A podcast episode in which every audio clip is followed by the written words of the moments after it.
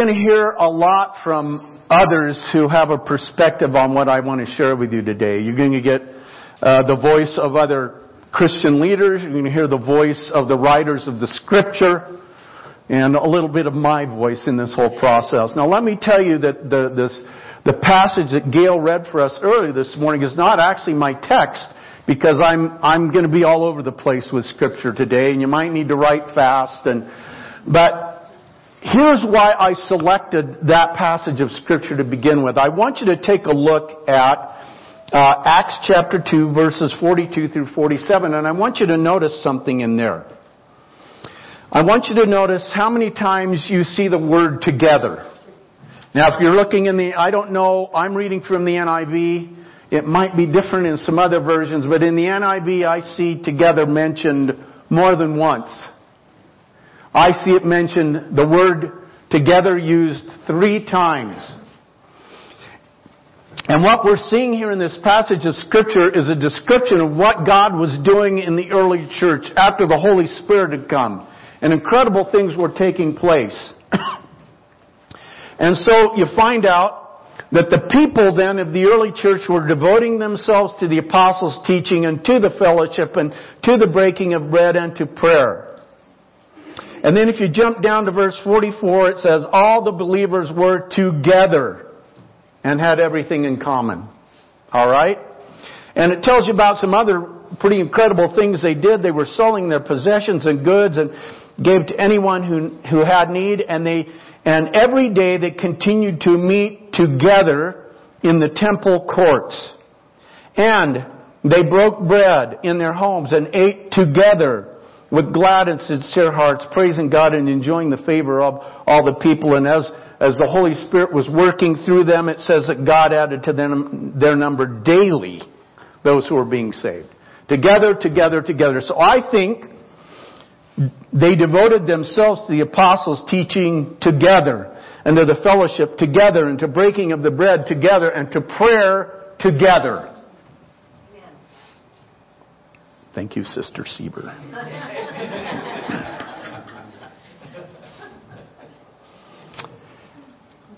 Powerful, and I, I, want to focus on one aspect of that today. They were together praying. Powerful, powerful things happen when the church prays together. I want to, I want to read, and this is a fairly lengthy passage from Jim Cymbala's book, Fresh Wind, Fresh Fire. And he's talking about him speaking to his congregation. And I quote, I said, this is Jim, Jim Cymbala speaking, I said, brothers and sisters, I really feel I've heard from God about the future of our church. While I was away, apparently he'd been on vacation, I was calling out to God to help us, to help me understand what he wants most from us. And I believe I've heard the answer. That's always kind of nice when you believe you've heard the answer from God, isn't it? It's not fancy or profound or spectacular. But I want to say to you today, with all the seriousness I can muster, from this day on, the prayer meeting will be the barometer of our church. What happens on Tuesday night, which is the night they prayed together, will be the gauge by which we will judge the success or failure because this will be the measure by which God blesses us. Our times in prayer together. If we call upon the Lord, He has promised in His Word to answer, to bring the unsaved to Himself, to pour out His Spirit among us. If we don't call upon the Lord, He has promised nothing Nothing at all. It's as simple as that. No matter what I preach or what we claim to believe in our, to believe in our heads, the future will depend upon our times in prayer. This is the engine that will drive the church. Good preaching, Jim. Yes, I want you to keep coming on Sundays, but Tuesday night is what it's really all about. His wife Carol, Carol and I have set our course and we hope you'll come along with us. And he goes on to say, a minister from Australia or perhaps it was New Zealand happened to be present that morning, a rare occurrence. I introduced him and invited him to say a few words. He walked to the front and made just one comment. He said, I heard what your pastor said. Here's something to think about. You can tell how popular a church is by who comes on Sunday morning. You can tell how popular the pastor or evangelist is by who, by who comes on Sunday night. Hmm. You can tell how popular Jesus is by who comes to the prayer meetings. Then he quotes from uh, Charles Haddon Spurgeon. The condition of the church may be very accurately gauged by its prayer meetings. So is the prayer meeting a graceometer. And from it, we may judge of the amount of divine working among a people. If God be near a church, it must pray. And if he be not there, one of the first tokens of his absence will be a slothfulness in prayer. So Cymbala goes on to say, what does it say about our churches today that God birthed the church in a prayer meeting and prayer meetings today are almost extinct? Am I the only one who gets embarrassed when religious leaders in America talk about having prayer in public schools? We don't even have that much prayer in many of our churches. Out of humility, you would think we would keep quiet on that particular subject until we practice what we preach in our own congregations. I am sure that the Roman emperors didn't have prayer to God in their schools. But then the early Christians didn't seem to care what Caligula or Claudius or Nero did. How could an emperor stop God? How, in fact, could the demons of hell make headway when God's people prayed and called upon His name? Impossible. In the New Testament, we don't see Peter or John wringing their hands and saying, Oh, what are we going to do? Caligula is bisexual. He wants to appoint his horse to the Roman Senate. What a terrible model of leadership. How are we going to respond to this outrage? Let's not play games with ourselves. Let's not divert attention away from the weak prayer life of our own churches. In Acts 4, when the apostles were unjustly arrested, imprisoned, and threatened, they didn't call for a protest. They didn't reach for some political leverage. Instead, they headed to a prayer meeting. Soon the place was vibrating with the power of the Holy Spirit. And he finishes with this. The apostles had this instinct. When in trouble, pray. When intimidated, pray. When challenged, pray. When persecuted, pray. I don't remember if I shared this with you guys or not. If I did, you're going to hear it again. If I didn't, welcome to your first hearing. Lee Kricher, who wrote a book that I've, uh, um, that I'm reading right now, it's called For a New Generation, a practical guide for revitalizing your church. And he said this, Although this book is built around practical strategies that sparked specific actions, prayer was definitely one of the major factors in the turnaround of our church. This is a man who was called to a church that had once been large and now shrunk. He'd actually started this church years before and they called him back to revitalize it. So that's what he's talking about here. The turnaround of his church. Tom Cheyney, founder of the Renovate National Church Revitalization Conference writes, People ask me all the time, what is the key ingredient to church revitalization? Most want a magic pill that will fix their dying church with little or no effort.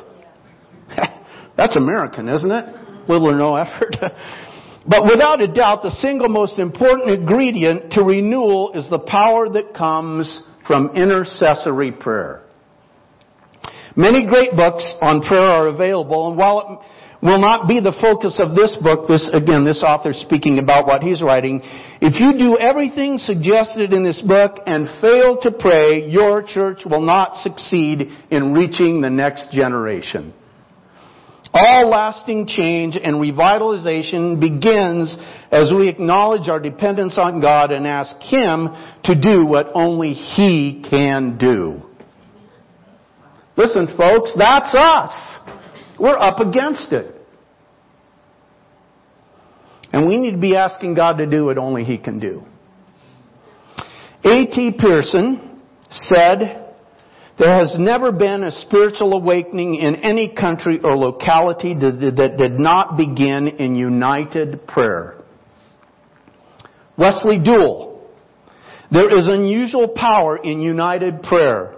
God has planned for His people to join together in prayer, not only for Christian fellowship, spiritual nurture and growth, but also for accomplishing His divine purposes and reaching His chosen goals.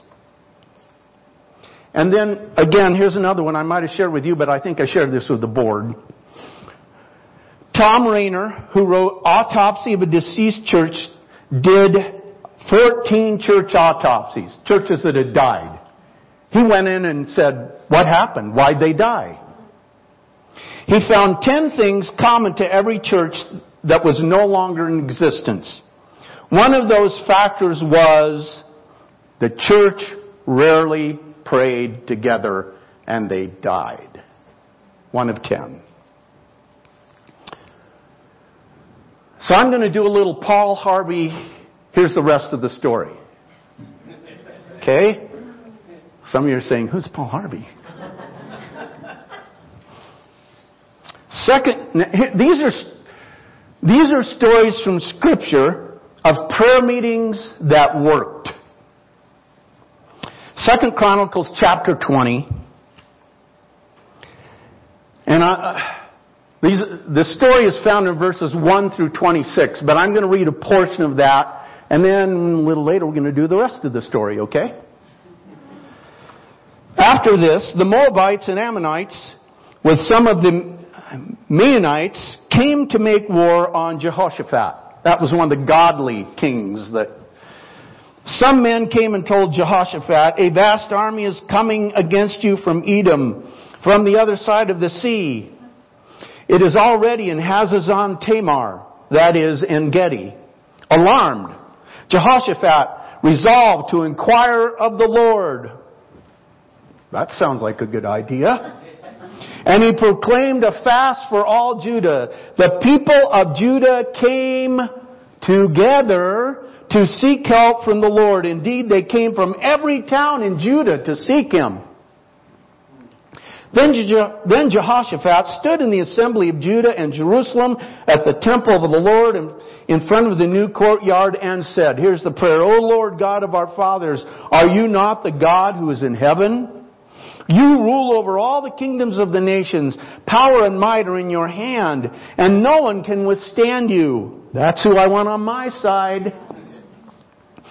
O our God, did you not drive out the inhabitants of this land before your people Israel and give it forever to the descendants of Abraham, your friend? Folks, that's something we need to do when we pray. Remember what God has already done in our lives. See, that's what he's remembering. Hey, God, remember you did this? Hey, I think you could do this too.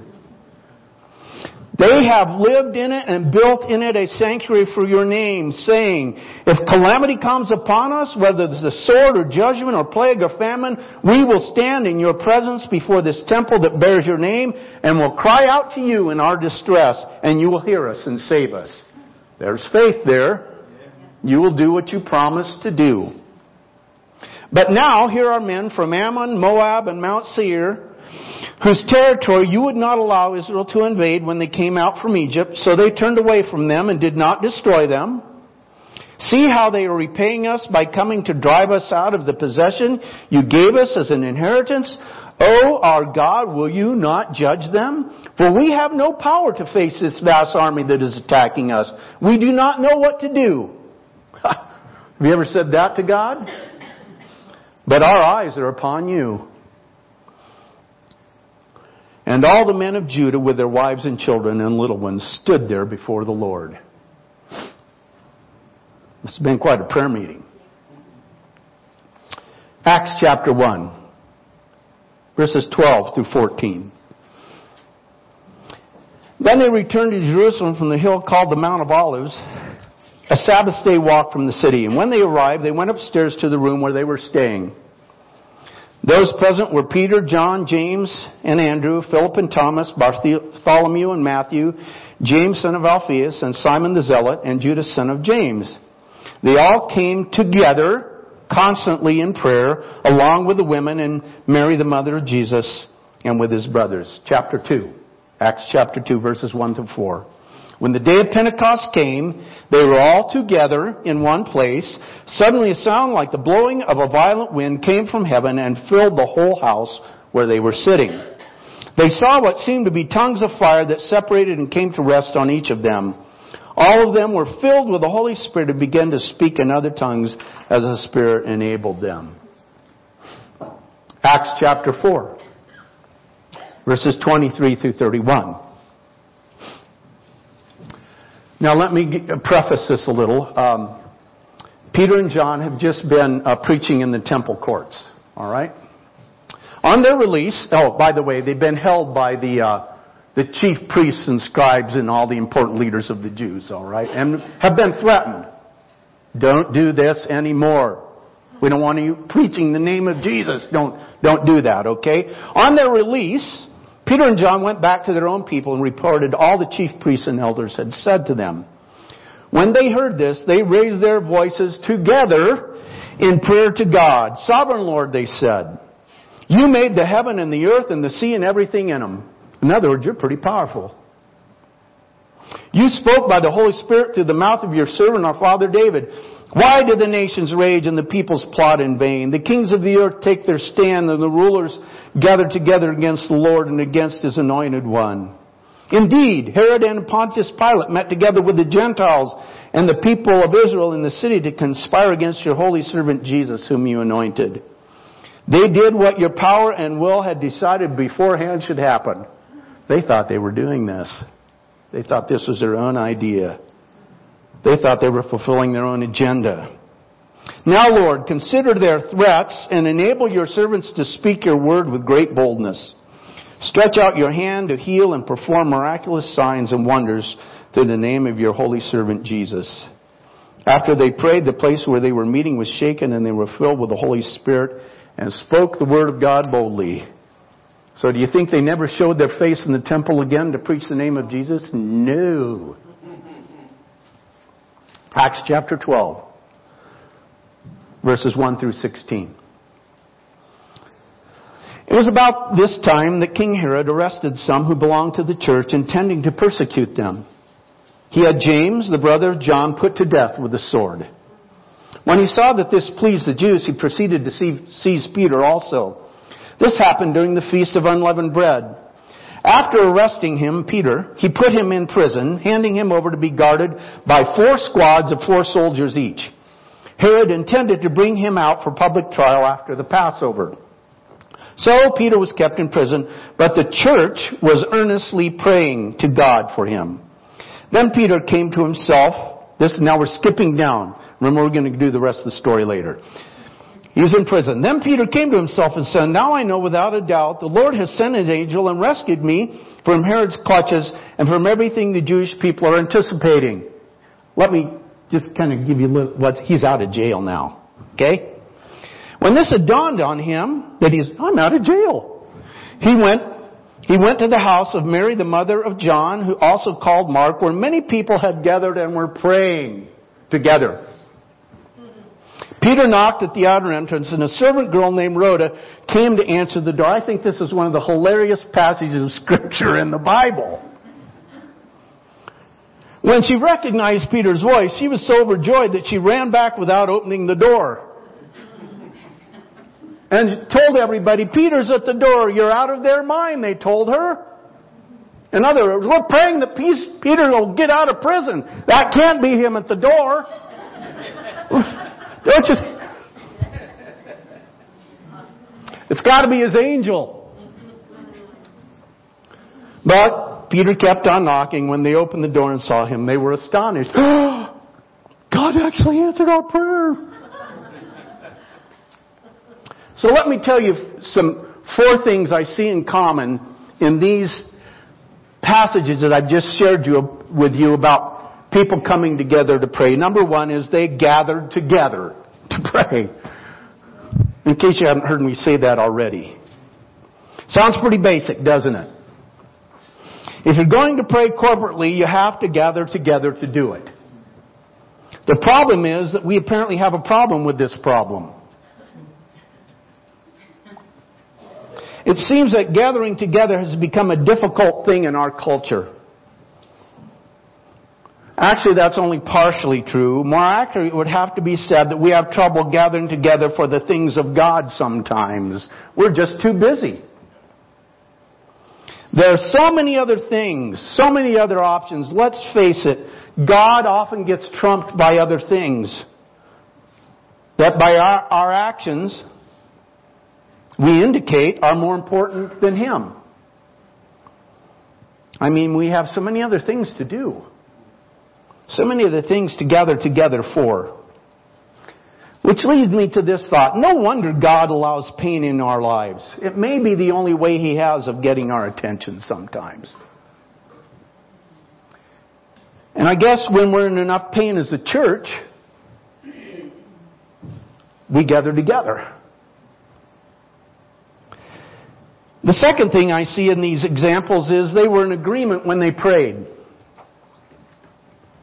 Matthew 18:19 again I tell you that if two of you on earth agree about anything you ask for it will be done for you by my Father in heaven for where two or three come together in my name there I am with them. And the uh, word for agree here is symphoneo. Does that sound familiar? Symphoneo. It means to be harmonious or to be in one accord. We get our word symphony, symphony from symphoneo. So when a symphony's, you know, everybody plays a different part, but it all comes together to make this harmonious, beautiful sound. Here's the most important thing to, listen. We're people. We're human beings. We're not going to agree on every fine detail of everything we do in the church. It's just a fact of life. Here are the things we have to agree on. We need, we need to agree that we need God's help. And all the people said, Amen. Okay? Here's the problem. We need God's help to fix it. The second thing we need to agree on is that God has the solutions. We agree that He knows what is best and has the answers to what we need. And when you think of being in agreement in terms of being harmonious, agreement has, greater has greater implications than merely being of one mind with others that we are praying with in regards to our need for God's help. It also means that we need to be harmonious in our relationships with God and harmonious in our relationships with each other, which goes back to the last two sermons I preached on unity. So I won't go over that ground again. But we need to be in agreement. They came together in agreement in these situations. Number three, they believed God would answer. The, to- the story is told of a small Oklahoma town that had two churches and one distillery. Members of both churches complained that the distillery was giving the community a bad image. And to make matters worse, the owner of this distillery was an outspoken atheist. He didn't believe in God one bit. The church people had tried unsuccessfully for years to shut down the distillery.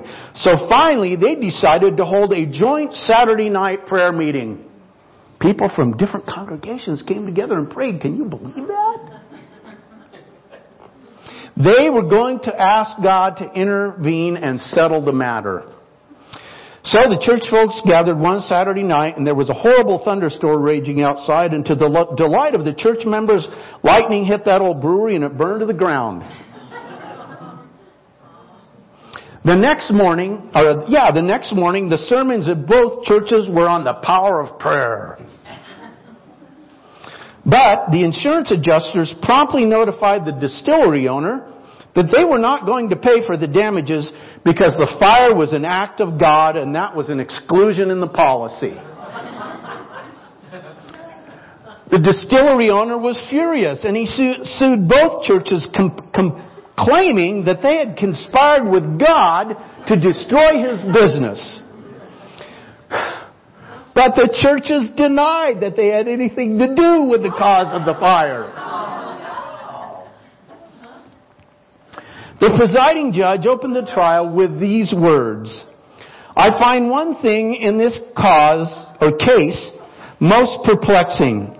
We have a situation here where the plaintiff, an atheist, is professing his belief in the power of prayer.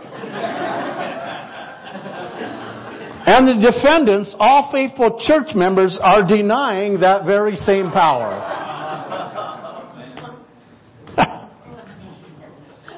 Couldn't you just see that happening? Folks, we can gather to pray. We can agree in prayer, but if we don't believe God will answer our prayers, then we are wasting our time and God's. We're just going through some sort of exercise. It is prayers of faith that God responds to. Matthew 21, 18 through 22, early in the morning, as he was on his way back to the city, he was hungry. This is speaking of Jesus. Seeing a fig tree by the road, he went up to it, but found nothing on it except leaves. Then he said to it, May you never bear fruit again. Immediately the tree withered. When the disciples saw this, they were amazed. How did the fig tree wither so quickly? They asked. Jesus replied, I tell you the truth, if you have faith and do not doubt, not only, not only can you do what was done to the fig tree, but you can also say to this mountain, go throw yourself into the sea and it will be done. If you believe, you will, you will receive whatever you ask for in prayer. And then James, chapter 1, verses 6 to 8, kind of reflects this thinking when he says this. But when he asks, when, this, when, when someone prays, but when he asks, he must believe and not doubt. Because he who doubts is like a wave of the sea blown and tossed by the wind. That man should not think he will receive anything from the Lord. He is a double-minded man, unstable in all he does. Folks, we have to pray with faith. Now, please, don't go and say, God, it'd be kind of interesting if you would just throw Long's Peak into the Pacific Ocean. That'd be kind of cool to see. God probably won't do that because I lived on the coast and I know about tidal waves. Bob does too. He lived over there on the Oregon coast for all himself. They're not good for people on the coast. And God probably, just so you can see a mountain fall in the sea, will not do that because He's concerned about the people that live on the coast, okay? What He is saying here that incredible things can happen through prayer. The fourth thing I see in these, in these uh, stories is this. They let God be God. We're often amazed at what God does. We should never be surprised that He does something. I think sometimes we are. Kind of like the people that were praying for Peter to get out of prison. What? Peter's at the door. That can't be. We're often amazed at what God does, but we should never be surprised. And now the rest of the story. I want to look for a moment at how God answered prayers in the scriptures we read today. Because I think in three out of four examples from the scriptures that we used, God answered their prayers in very unexpected ways. From 2 Chronicles chapter 20. And this begins at verse 20. Early in the morning they left for the desert of Tekoa. As they set out, Jehoshaphat said, stood and said, Listen to me, Judah and people of Jerusalem, have faith in the Lord your God and you will be upheld. Have faith in his prophets and you will succeed. There's that faith word. After consulting the people, Jehoshaphat appointed men to sing to the Lord and to praise him for the splendor of his holiness as they went out at the head of the army saying, kind of interesting, that the choir leads the army.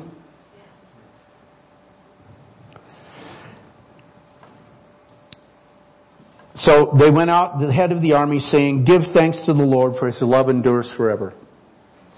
By the way, it doesn't say they said anything else. So this was a song that had a phrase that was repeated many times. Just thought I'd throw that out. As they began to sing and praise, the Lord set ambushes against the men of Ammon and Moab and Mount Seir, who were invading Judah, and they were defeated. The Ammonites and Moabites rose up against the men from Mount Seir to destroy and annihilate them. After they finished slaughtering the men from Seir, they helped to destroy one another. Who'd have thunk it? It says it took, it says it took the people of Judah three days to collect the plunder that the fear of, and that the fear of God came upon the kingdoms of the countries around, surrounding them when they heard how the Lord had fought against the enemies of Israel because they did not have to lift a finger. The hard work came in just collecting all the junk that was left behind so they could take it home. Acts chapter 2, remember those people praying together in the upper room and it gave a list of people? It says, after the Holy Spirit came, those great crowds that had come to Jerusalem for the Passover heard the gospel in their own language because they came from all over the known world. Heard the gospel of Jesus Christ in their own language and 3,000 were added to the church in Whoa, that's amazing. And then we're going to fill in that story about Peter showing up at the gate when nobody expected him to, even though they were praying that he would show up at the gate. the night before Herod was to bring him to trial, Peter was sleeping between two soldiers bound with two chains. And sentries stood guard at the entrance. Boy, there's no way you're getting out of this place, Peter. Suddenly an angel of the Lord appeared and a light shone in the cell. He struck Peter on the side and woke him up. Quick, get up, he said, and the chains fell off Peter's wrists. Lunk. Then the angel said to him, put on your clothes and sandals, and Peter did so. Wrap your cloak around you and follow me, the angel told him. Peter followed him right out of the prison. But he had no idea that what the angel was doing was really happening. He thought he was seeing a vision. They passed the first and second guards. How do you do that? And came to the iron gate leading to the city, the gate in the wall outside the prison. It opened for them by itself.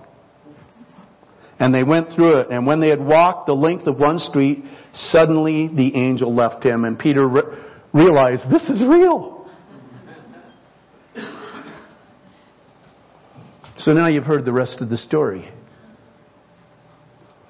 Folks, great things happen when the church gathers together to pray in agreement and in faith, and they determined to let God be God.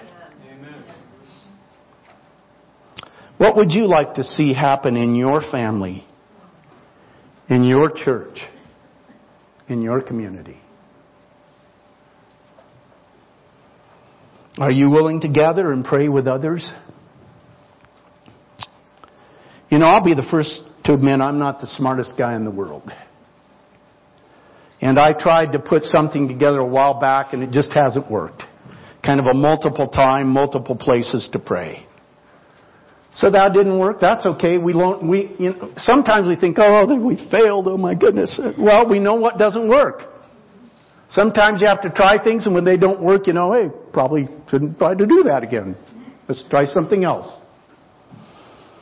And so I would ask you to be praying about what God wants us to do as a body of Christ to come together to pray. Because folks, I think we've got to do it. We've got to do it. I think we're all aware, I can't see you, um, I think we're all aware that we really don't have a future as a church if we don't start looking younger. It's about reaching these, these millennials that we're going to hear about on February 25th. And we need to know how do we do that? Because it's a challenging situation. You know, we read the, the uh, Rise of the Nones and we've discussed that in a Sunday school class and on the church board and, and I mean, the people that read that book are kind of reeling. It's like, wow. How do we reach these people? God knows how. There's no mystery to Him. And He wants to show us, and He wants to tell us, and He wants us to give us a strategy and a plan and goals for how we can reach out and impact a community that we need. We need families with children and teens.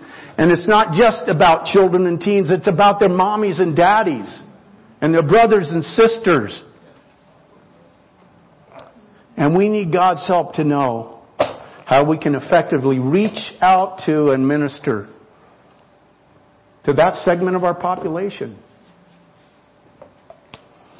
And we'll find out when we seek God together. Together. To gather together. Amen? Let's pray. God, you know what to do. You know what to do. We're at a loss. I'm at a loss. I mean, you I think, I believe that you've spoken into our hearts. I think at our recent board planning meeting, Father, you generated some things in our hearts and minds that we can begin to put into place. But Lord, I think it's just a first step. And I think if we're going to have a strategy to effectively reach the world and the community you've placed us in, we have to be seeking you together as a church body. We've got to do that. That's our first strategy, is to know how to come together as a people and seek the face of God and your leadership and for the help we need for that which we know we cannot do in our own strength and power and wisdom.